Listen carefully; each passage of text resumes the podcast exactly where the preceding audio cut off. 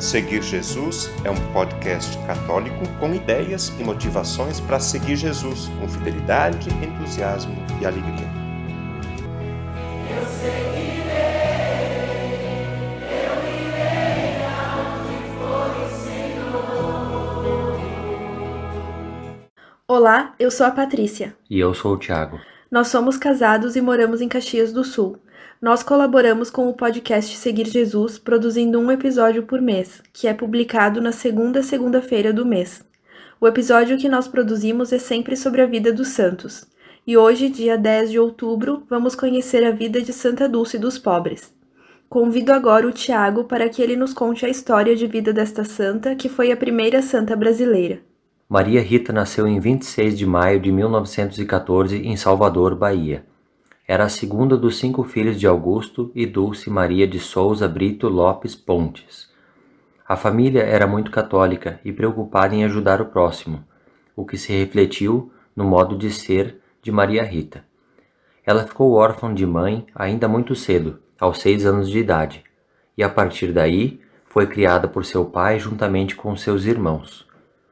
Aos 13 anos de idade, sua tia a levou para conhecer uma comunidade carente e lá Maria viu uma realidade diferente da sua.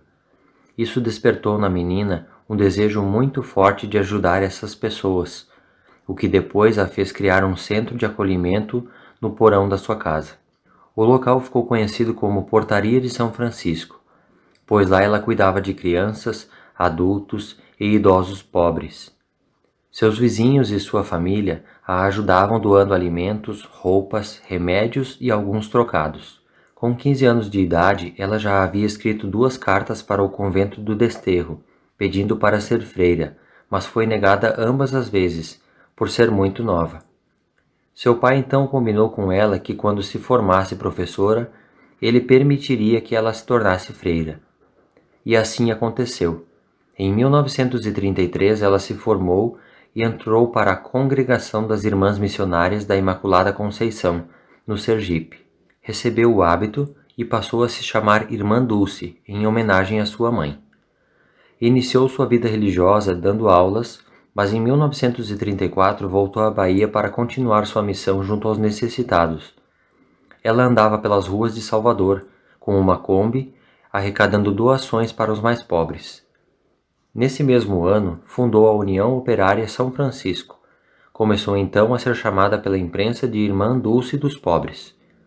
Em 1937, fundou o Círculo Operário da Bahia. Para acolher os doentes que buscavam por sua ajuda, Irmã Dulce os abrigava em casas abandonadas e depois saía em busca de remédios, assistência médica, alimentos e ajuda financeira. No ano de 1946, improvisou um albergue no galinheiro do convento das Irmãs Missionárias da Imaculada Conceição da Mãe de Deus para acolher 70 doentes que ela havia recolhido das ruas.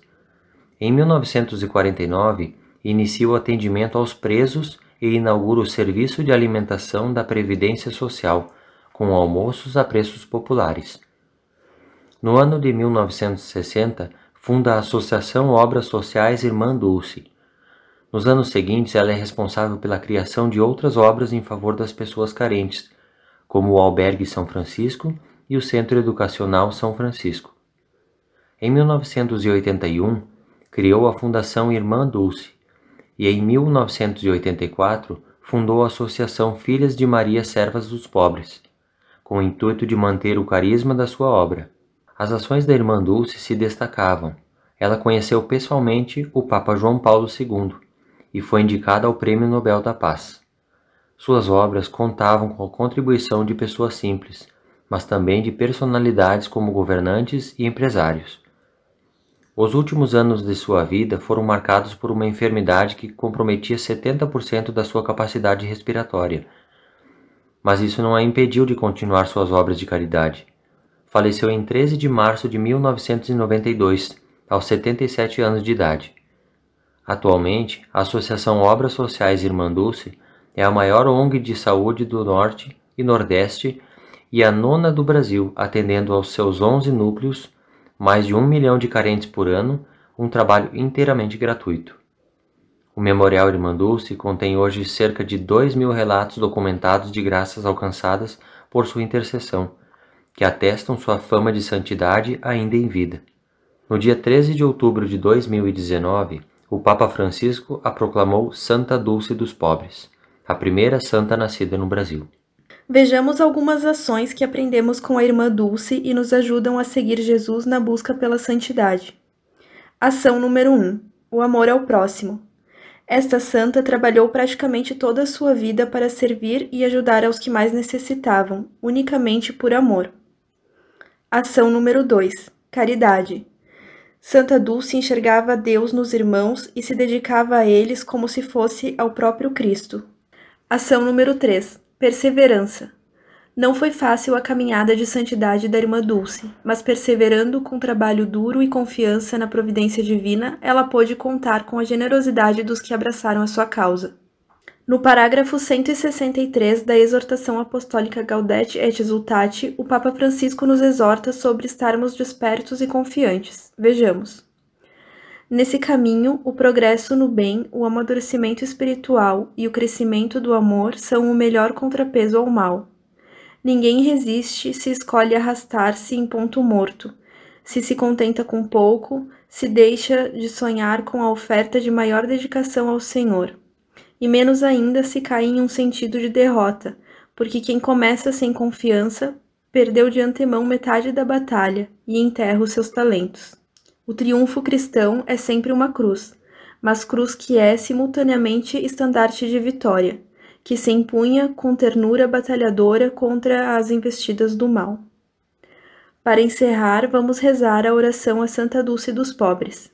Ó Mãe dos pobres, cuidai do povo brasileiro e olhai com mais atenção aos excluídos, assim como fizestes em toda a tua vida. Do mesmo modo, ensina-nos a viver sem indiferença para estes pequeninos. Por Cristo nosso Senhor. Amém. Santa Dulce dos pobres, rogai por nós. Obrigada e até o próximo episódio sobre a vida dos santos. O conteúdo deste podcast está disponível na internet em diversas plataformas. Cito algumas para você conhecer e escolher: Google Podcasts, Spotify, Apple Podcasts, Anchor e Deezer. Convido você a se inscrever num desses canais para ouvir outros conteúdos já produzidos, compartilhar nos grupos com familiares e amigos e também receber as próximas publicações. Eu lembro que o podcast Seguir Jesus tem duas publicações por semana. No domingo, a homilia do Padre, e na segunda-feira, um conteúdo variado que nos ajuda a seguir Jesus com fidelidade, com entusiasmo e alegria.